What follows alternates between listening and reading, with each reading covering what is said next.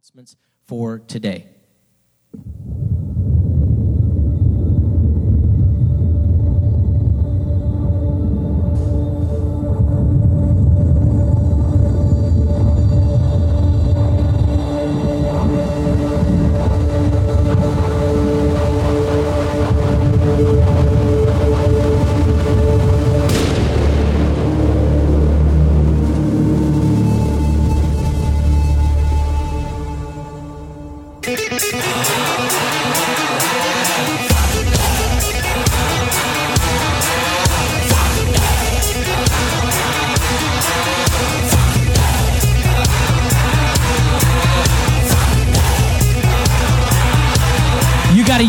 Out if you know it.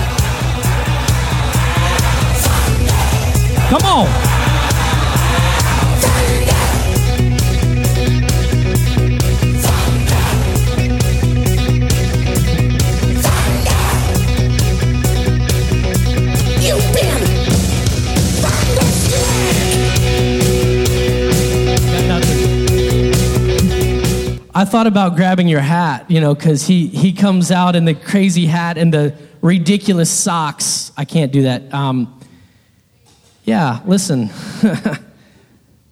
Today, we're, we're calling today's message Thunderstruck, if you didn't catch by uh, the ACDC song there. How many of you heard that song before?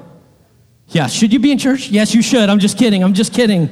Totally should. I, I put it on there myself. uh, so just thought I'd have a little fun with you. um, a little while back, I was uh, installing some ceiling fans. Anybody ever done some electrical work around your house and you think, that's no problem. I could just, I could just do that. I, I, uh, I, w- I was doing some installations of some ceiling fans and um, the way that the construction workers that had uh, installed the wiring in my house um, sometimes you don't always realize that there's an always hot looping to another place and um, even though i had the switch off which should have killed all such power um, i was sadly mistaken and so i was um, on the top of a ladder holding the fan. And um, you know how when you wobble off a ladder, sometimes you just grab for something? I grabbed the wrong thing, my friends. And the wiring had a, uh, a piece of like the plastic or rubber case around it that was exposed, unbeknownst to me. And sparks started flying. I am very thankful that I didn't throw the fan, but basically, my house caught on fire for like a few seconds, and Easton ran, fire, fire, fire, fire, fire. And um, if you could imagine, the flow of electricity didn't stop once the spark stopped. Like your heart is palpitating, and there's just a, a circuitry in motion that happens. Thunderstruck. The definition is to be so astonished or so amazed that you have nothing but silence. No words, no capacity to bring forth anything else. It comes from the root Latin word, which actually means to be shook to the core by thunder. You ever had thunder so close and so loud that it, it, it, vibrates in your, in your body, like in your innards? I hope at the end of today, what you feel, what you experience, what you know is that the presence of God can be so close in your life that you can be thunderstruck because of the Spirit of Christ in you. Um, so, obviously, with that little video, we're starting a brand new three part teaching series called Blood and Thunder. And we're approaching some um, really, really interesting, big, kind of classic stories in the Old Testament through the lens of this question What does it take for us to see the move of God? What does it take for us to see the move of God in our lives and in our world? Like, is there a recipe for revival? Is there a formula for a front row seat to what God is doing? Now, thunder in, in, in the scripture, it, it typically represents the entrance or the power, the presence of God. Not too long ago, um, Isabel, you'll remember this. We were, we were singing here, and it was a stormy morning. And uh, because of the storms, and it was crazy storms, right? It was really crazy storms. Because of the storms, it was kind of a, a, a, lower crowd, and, and, and yet we started singing, we started worshiping, and something was happening because the storms were rolling, and there was just a different sense of, of the day. And I can remember, those who are here, you'll say it too, it was real, it was palpable. There was something that happened because at just the right moment, when the song sang about the entrance of God walking into the space, and there's like a, a, a, like a moment where the song breathes, thunder clapped this building so hard that there was not a rock that did not shake. And all of us were like, because in that moment, it was as if the presence of God came rolling in with thunder.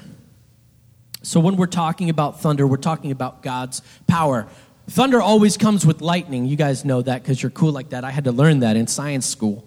Um, and uh, lightning, as I, as I found out, has 100 million volts, which I can't really comprehend what that was. So I kept reading, and it says it has 50,000 degrees Fahrenheit. And so if you were like me, like, well, just how exactly is that? Well, it's hot enough that it's five times hotter than the surface of the sun. And it's enough power to power the DeLorean back to the future. In the biblical narrative, though, throughout the entirety of the scripture, uh, thunder represents God's power and God's presence. And so on Mount Sinai, when Moses goes up to receive the Ten Commandments, what's happening? Flashes of lightning and, and, and thunder. The Psalms, they, they start writing that God's voice speaks like the roar of thunder, the roar of majesty, and all the way at the very end, in the vision that God uh, the, the vision that God gives John in the book of Revelation at the end of the New Testament. John sees up into the city of God, and there sitting on the throne, he sees God, and it's surrounded by thunder and lightning. You know what I learned about storms is they can't be controlled or coerced. And I think when we start begging the question, how do we get to see the movement of God? I don't know about you, but I'm hungry for that. I'm hungry for that. So when my world is crashing in, when people are facing dark moments, when they're facing sentences and hearings, when they're facing job loss and uncertainty, when we're facing another national tragedy or, or, earthquake or tornado or go on and on, or we see things that just bring us to the brink of despair, I am hungry for when God's power arrives in our city, in our nation, in our lives, where every darkness has to flee, where every tragedy and disaster brings healing and peace, and God's kingdom of love and mercy and grace are reigning in our world. And sometimes I feel like we seem powerless to do the things that we really crave to see happen. So, thunder represents what God can do, what God alone can do, not by my might nor by my power, but by God's Spirit, says the Lord. We can't conjure up um, a storm or God's presence like a Harry Potter spell, right? We're not just flicking incantioca, I don't know what he says, but we can't just flip the wand and make it happen. So thunder is God's part. It's it's one part, but there's also blood. So blood and thunder, hence the series, right? Blood is very human, right? It, it is, well, it's flesh and blood. It, what, what's make, what makes us us. Blood represents life, and in the Old Testament, when they were making sacrifices, they would say, Bring the life blood. But thankfully, we didn't stay in an Old Testament system where we have to sacrifice animals or anything like that. In fact, when you come to the New Testament, the writers, like in Romans, uh, uh, Paul in Romans, or even Philippians for that matter, says that our lives, our lives, all of our beings are to be poured out. It's a living sacrifice. And so all of our energy, our time, our resources, that's represented by our blood, right? We say things like, put your blood, sweat, and tears. Now, we're not really bleeding most of the time unless we hurt ourselves. But we get the idea that blood represents all that we get to bring to the table. And so it takes both. It takes blood and thunder. I don't think what we have is a weak or anemic faith, but what I do think is a lot of us fall short of the type of powerful faith that is represented in some of the scriptures and stories that we're going to read about in this series. And what I want us to gather more than anything is that we have a powerful place in the story. We have a powerful faith. And so we get to pray and see the movement of God, and we get to go to work. We can't do what God does, but we do have a role in the movement of God. The move of God takes power from above, yes, but it takes our blood, sweat, and tears. Um, so, blood is about humanity, and thunder is about divinity. What happens when the two collide, and what does it mean for the world when they do? The stories that we're going to look about uh, in the next two weeks, kids, if you're if you're catching on, there's some crazy stories. So, for instance, as a result of one of the stories, a prophet gets teased and calls out bears out of the woods that eat the people that tease them. it's in the Bible, didn't make it up, it's there. But also, there's a pool of water, a pond, a, a, lake, if you will, that people draw water from, and it's making them sick. And the prophet has the power to pour salt into the water and pray over it. And it makes that water not broken anymore, but useful for healing eating and drinking and restoring. See, these are the kinds of crazy miracles that our faith can provide pools of living water, justice for those who are broken and downhearted. And so, um, here we go. It's going to be on the screen for you, but if you want to follow along in the message notes, you can do so at wayfinders.info just click Kyle, click message notes, or you can do your old school paper Bible. If you want to flip open, um, you can do that. We're going to be in 2 Kings chapter 2. And it's the story of a prophet named Elijah and how he chooses or God chooses his successor named Elisha. So similar names but different. Here we go. Uh, verse 1. When the Lord was about to take Elijah up to heaven in a whirlwind, already you're like, what? What is happening? God's about to take Elijah in a whirlwind. Okay, all right, we're up to speed. Elijah and Elisha were traveling from Gilgal. Everybody say Gilgal, because that's just fun to say. And Elijah said to Elisha, Stay here, for the Lord has told me to go to Bethel. But Elisha replied to him, As surely as the Lord lives and as you yourself live, I will never leave you. So they went down together to Bethel. And a group of prophets came from Bethel and said to Elisha, uh, and uh, came to him and asked him, Did you know that the Lord is going to take your master away from us today? Of course I know, Elisha answers, but be quiet about it. Okay. Then Elijah said to Elisha, Stay here, for the Lord has told me to go to Jericho. Everybody say Jericho. But Elisha replied again, As surely as the Lord lives, and you yourself live, I will never leave you. So they went on together to Jericho. Then the group of prophets from Jericho came to Elisha and asked him, Did you know that the Lord is going to take your master away from you today? Of course I know, Elijah, Elisha answered, but be quiet about it. Then Elijah said to Elisha, Stay here, for the Lord has told me to go to the Jordan River.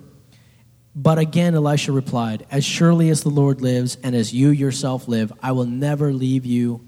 So they went on together. Fifty men from the group of prophets also went and watched at a distance. Everybody say, at a distance. As Elijah and Elisha stood, stopped before the Jordan River. Then, this is weird, Elijah folds his cloak together. So he takes his coat off and he folds it together and he struck the water with it. The river divided and the two of them walked across on dry ground. When they came to the other side, Elijah said to Elisha, because when you walk through on dry ground, the first thing that you say is, Hey, what do you want from me?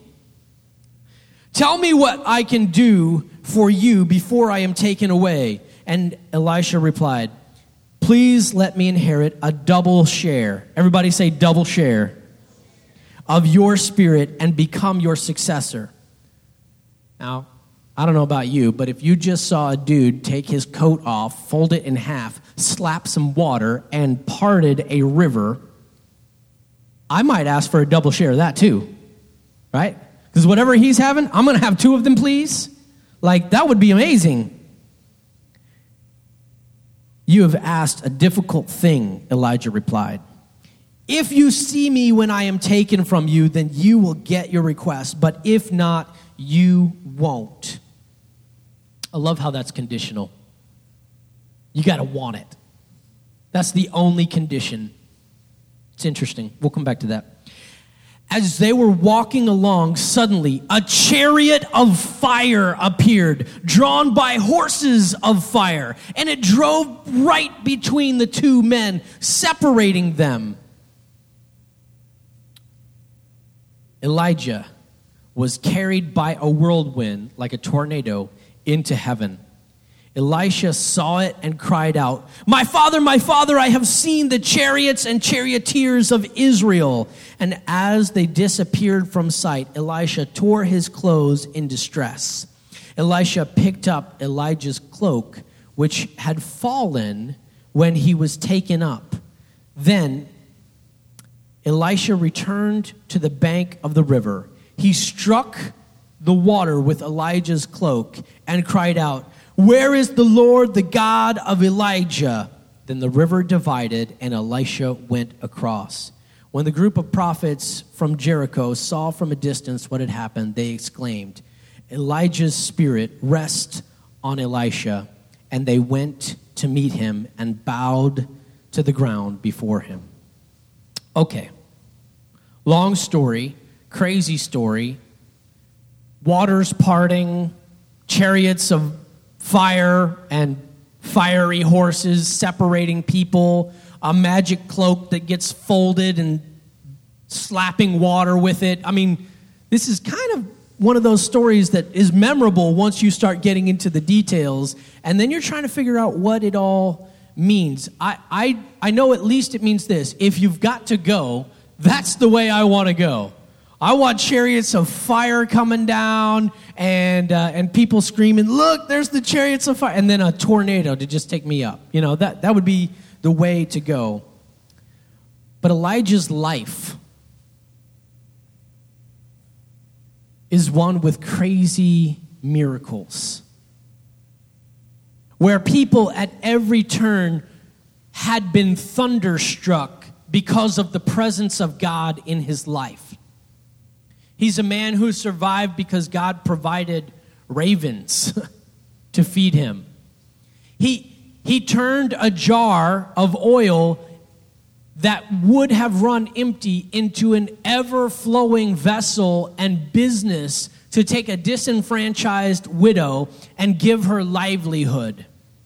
He, he called up to heaven, and fire flew down from heaven and sparked a water soaked wooden altar. These are the stories associated with this prophet. Crazy miracles where people stood thunderstruck at the presence of God. And you know what I know? Sometimes we think that those type of amazing miracles and that type of amazing life that can happen for someone else, but it can't happen for me. Has anybody read any of Bob Goff's books?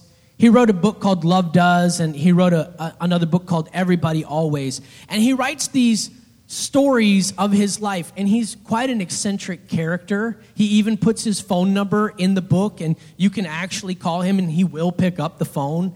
Um, he's a lawyer who eventually became the consulate of Uganda just because he wanted to build schools and orphanages in Uganda. So the government said, You're good, we'll have you as our ambassador. You can't make this stuff up, right? And I hear the stories of his life and I think, yeah, that's great. You have resources and money and, and a pilot's license and, and a plane and you can do all these cool stuff. But you know what? That type of life isn't just for someone else. The type of life that leaves people thunderstruck because the presence of God is on us isn't just for someone else. It's not just for Bob Goff. It's not just for Elijah. It's for you and for me. And perhaps that's what this story is about. It's about how does the presence of God get passed on? See, God's power, God's presence, God's movement, if you want to see it, you have to understand how it works. The movement of God works through us. Not to us, not apart from us, not out somewhere else, but through us. So here's what this story really is it's a succession story of one prophet to the next prophet. Now, in the Old Testament times, there were schools of prophets that had different um, interests. And so they would champion different causes. And so you could actually grow up in a special line of prophets, in a school of prophets, or you could join a school of prophets and learn from whoever was the leader of that school. And you would go around performing many miracles and doing many things in the name of that prophet and that school. So when it says they went to these different cities and there were groups of prophets. Some versions say sons of prophets. They mean the followers of those prophetic schools coming out. And the role of a prophet was the person who would speak out, who would act on God's behalf. They were the voice of God to the people, to the government. They were a prophetic voice, calling people out for their sins, calling people back to repentance and God's presence. They were an intermediary, uh, uh, an intermediary or a supernatural source for the voice of God. They were creative beyond belief. In fact, um, some of the stories say that one of the prophets walked around naked for a year just to prove a point. So they, they, they were creative people attempting to call people back into living out God's dreams. I found it interesting. Elijah means Yahweh is God, and Elisha means Yahweh saves or God saves. So the Lord is God and the Lord saves. They're kind of like in the same breath. You can know that the Lord is God. You can know about that's what Elijah was about, but Elisha takes it a step further.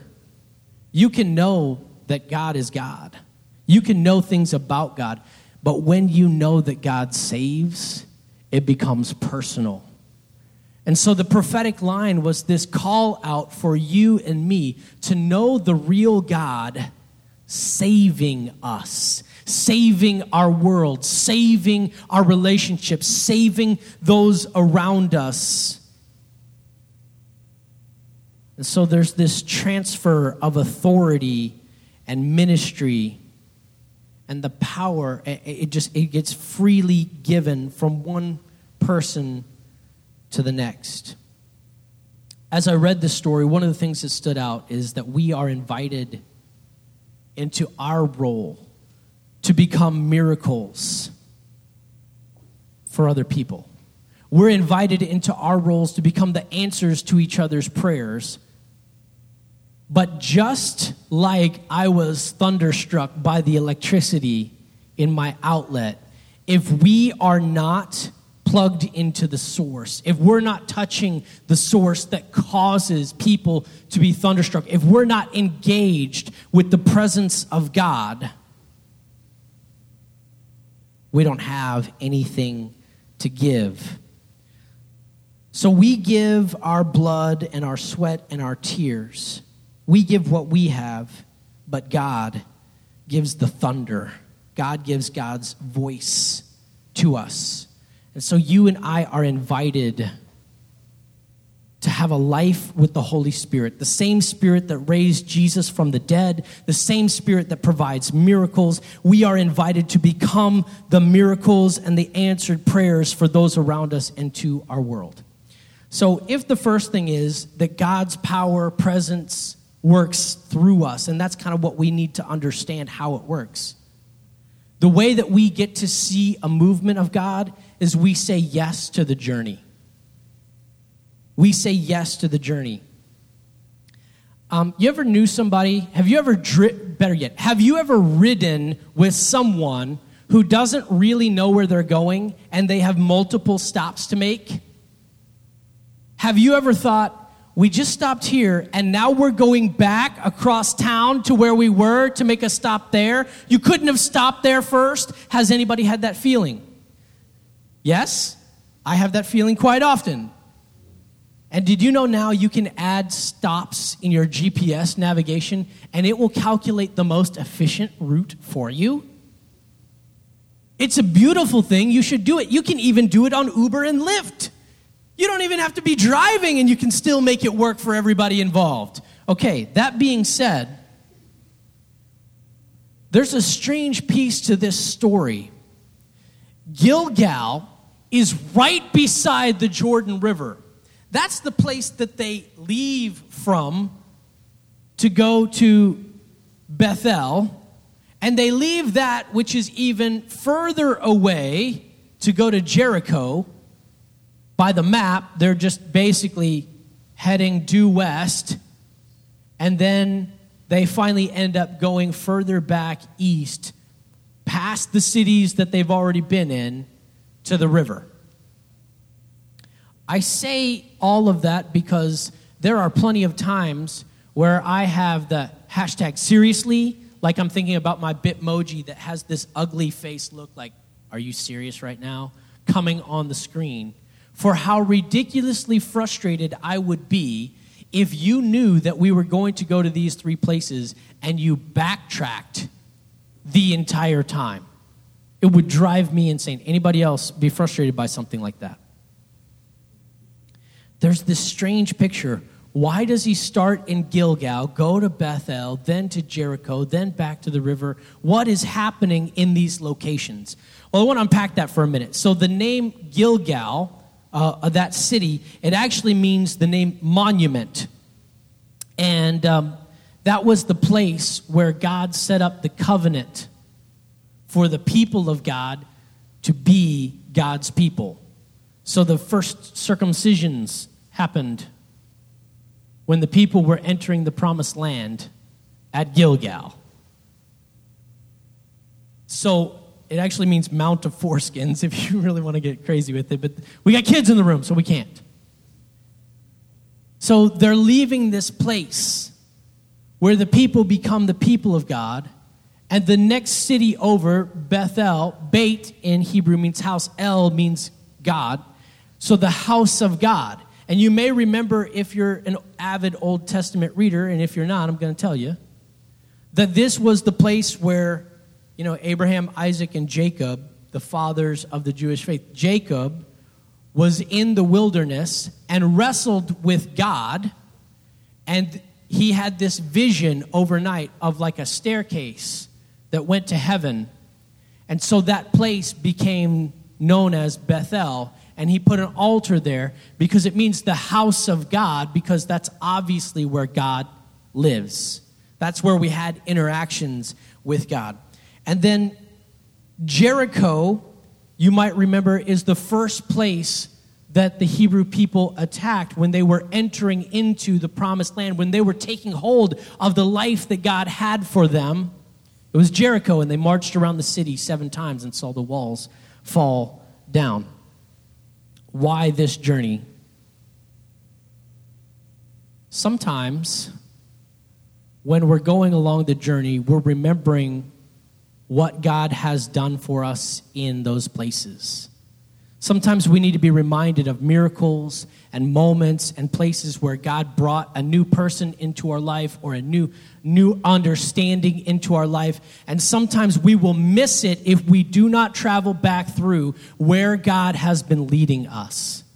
We will get distracted and we have this what have you done for me lately attitude. Anybody have that attitude? I have that attitude a lot. And so they're remembering where they have been all the way to take us back to the Jordan River. Anybody know what's significant about the Jordan River?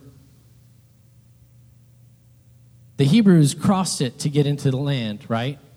And it was parted for them centuries and centuries before. Just like the Red Sea, when they were coming out of Egypt, was parted for them to cross through. And so, anytime in the scripture you see waters being parted, something big is about to go down. And so the writer really wants everybody to know that something is about to go down. But here's what's really interesting they're going from the promised land into the wilderness, into the unknown space, into the uncharted territories, and the unconquered areas. Now, why do I say all this?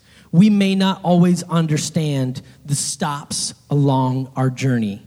And in fact, a lot of them, if you're paying attention, seem like you're going in pointless circles back to places that you've already been, that you already thought you had conquered and beaten and heard what God wanted to do there and met who you needed to meet. But here's what I know every time we go into a new place, just like the story, they picked up groups of prophets along the way, they picked up people along the way. Every place in our journey, God adds people and relationships to our story who end up getting a front row seat to what God may do in us every single time. And so God has designed miracles for you that are actually not just for you, they're for the people that God has brought from each of those places along your journey. They're not just for you because when God does something in you, he wants to see something done in them as well. Because not everybody has the fortitude to get the front row seat. Sometimes they're like those prophets that stood at a distance.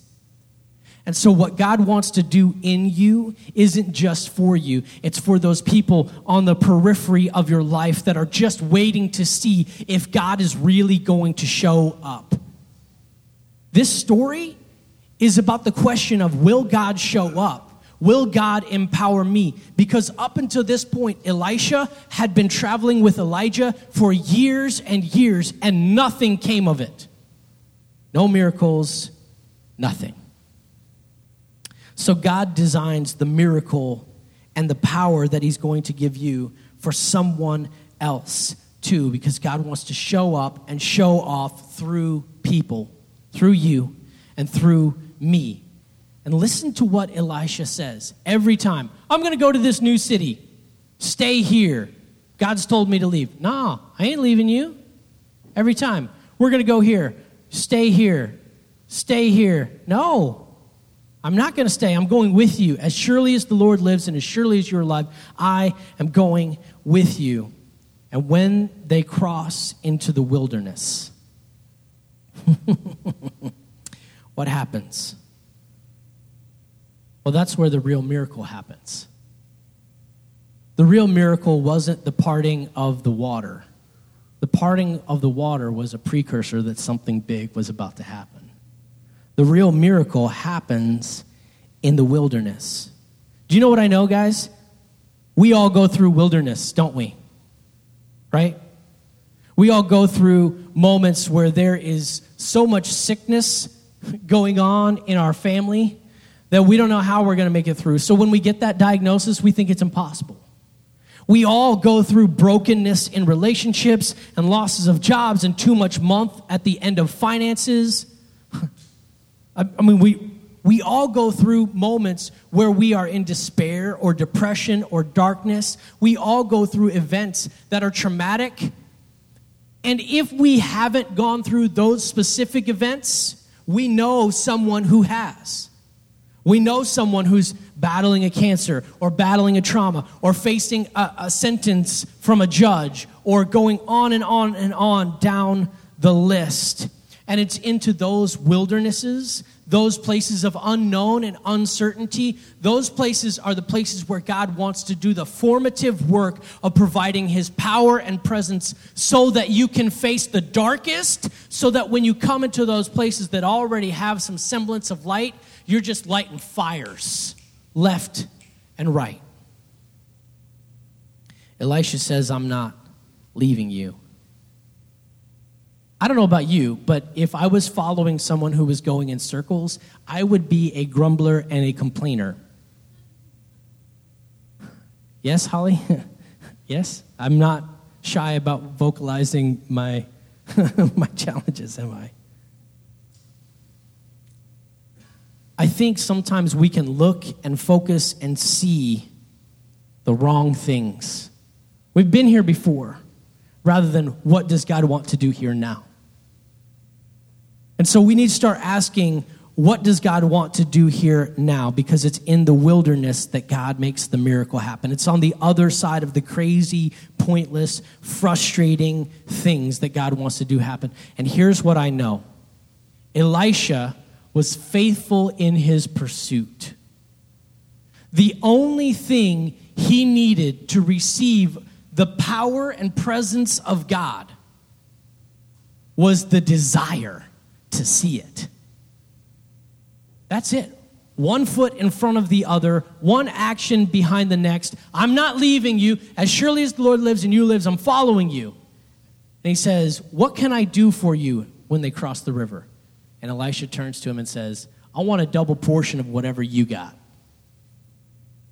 The relentless pursuit, step after step after step, that's when we get to see water wells being changed and bears coming out of woods to bring justice. And get this, a couple of chapters later in chapter 7, Elisha, this is so cool. He starts praying because they're at war with another country and the war of uh, the, the nation of Syria is at their gates. And he starts praying and God sends what sounds like chariots through the night into their camp to make the people think they're being attacked when there's no one there. And they freak out and trample each other, and the army leaves, and they are saved and rescued. Do you think God wants to be providing chariots that bring his presence and power, that roar like thunder into impossible circumstances? The answer is yes.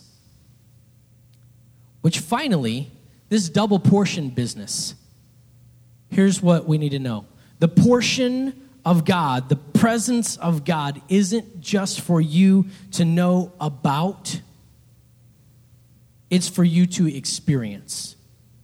I could talk to you about faith all day long, but until your faith is your own,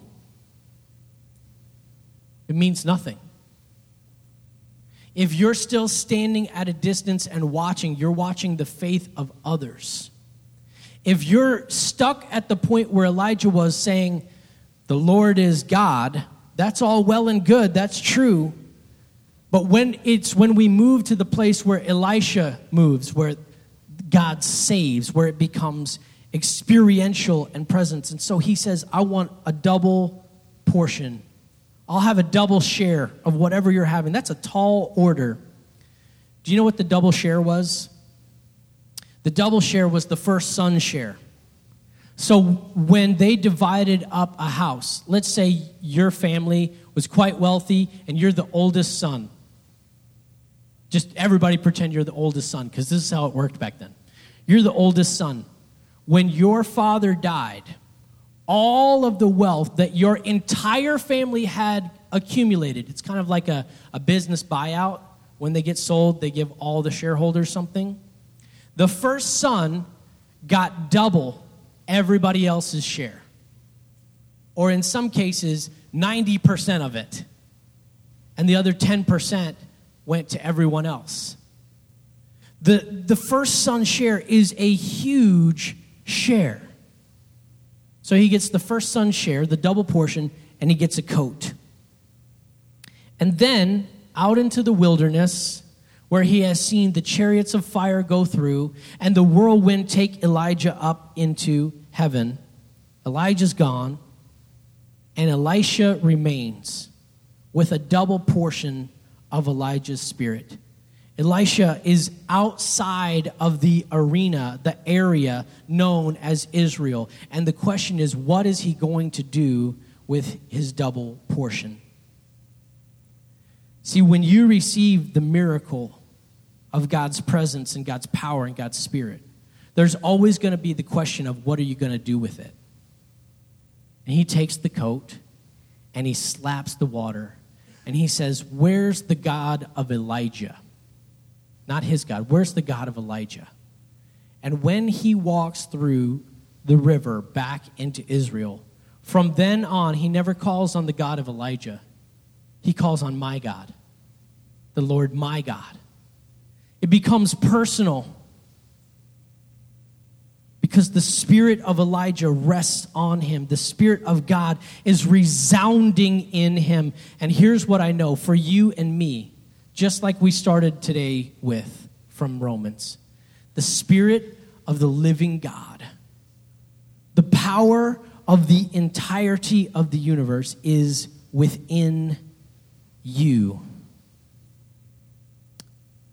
Um, I don't want to settle for a smaller portion. How many of you guys have watched the new Star Wars? Anybody? The last two, the new ones that came out?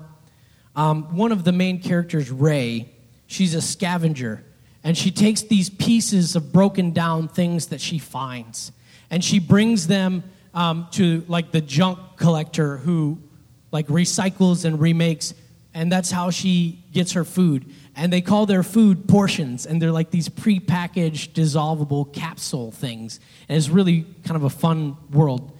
But I just remember this. She puts her junk up there on the table, and the guy behind the counter says, That's one quarter portion. And she freaks out, like, quarter portion? Two weeks ago, that was a full portion. It's one quarter portion.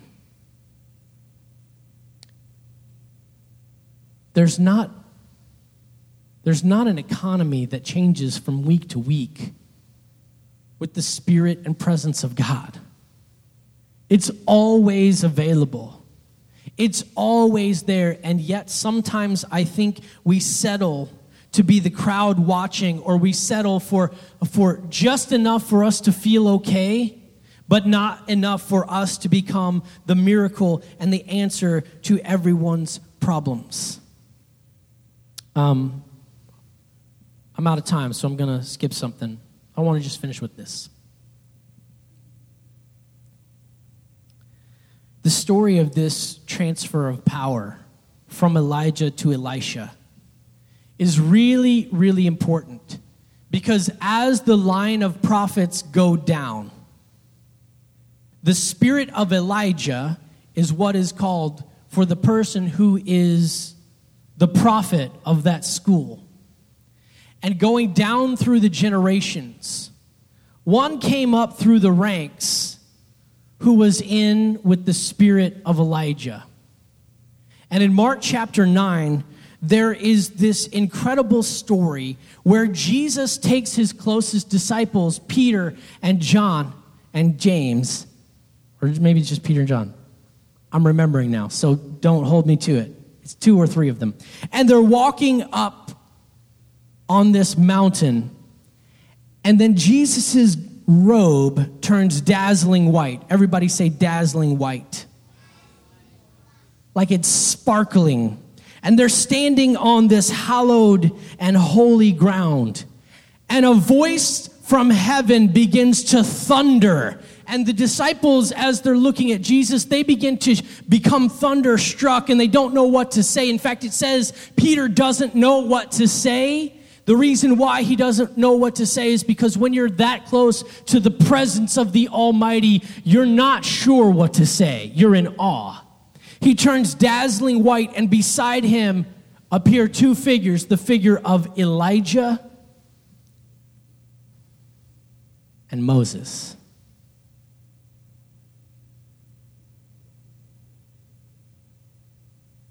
And the voice from heaven cracks with a giant roar This is my son. Listen to him.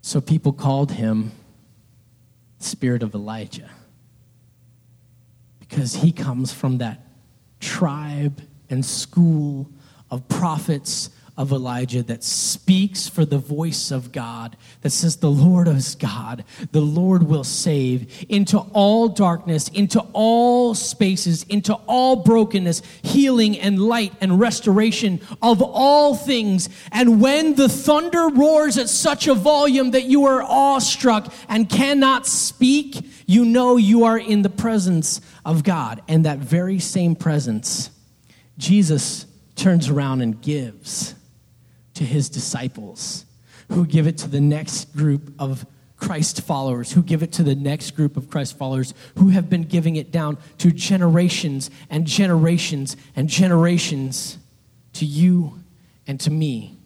So, really, the question of this story of what's going to happen when Elijah's gone. Why don't you guys come up we're, we're, we're going to sing? What's going to happen when Elijah's gone? What's going to happen when you walk out the doors and you're not with your pastor? What's going to happen when you're not surrounded by your church folk? What's going to happen when you're facing darkness standing in front of you, when you're facing the diagnosis? First of all, you're not going to be standing there alone. You're standing there with your church family and church body, but you're standing there with the power and presence of God, and you have been given a cloak to slap the water and walk through the wilderness and receive the miracle of God's presence so that when you walk through this life, through every town and every place and every relationship and every moment, you have a story to tell that will leave people awestruck. You have miracles to bring and you have prayers to answer.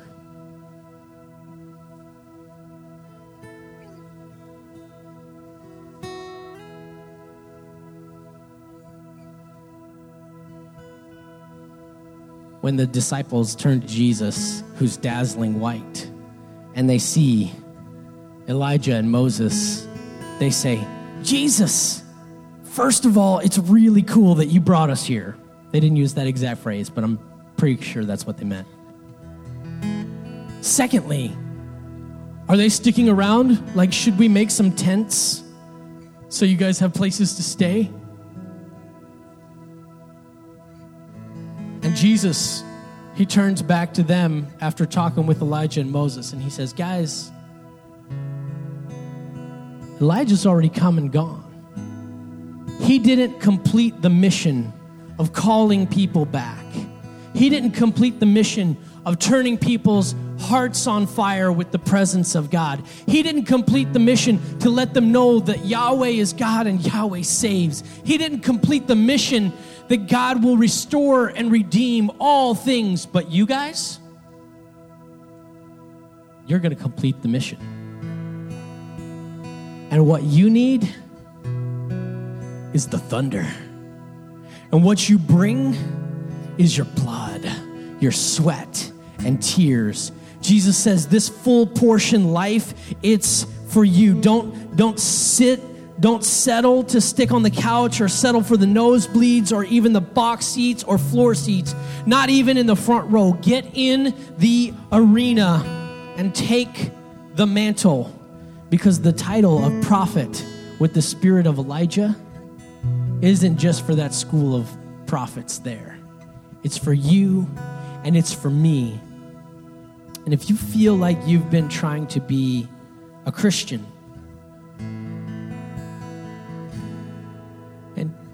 you know how people, there are people out there that are haters. it's not the critic who counts. It's not the man who points out how the strong man stumbles or where the doer of deeds could have done them better. The credit belongs to the man who is actually in the arena, whose face is marred by dust and sweat and blood, who strives valiantly, who errs, who comes up short again and again, but who actually strives to do the deeds, who knows great enthusiasm and great devotions and spends himself in a worthy cause who knows best at the end is triumph of higher achievement and God's presence. And at the worst, if he fails, at least he was daring greatly so that this place will never be the same. It will never live with those cold and timid souls who never even know victory or defeat. Teddy Roosevelt said that.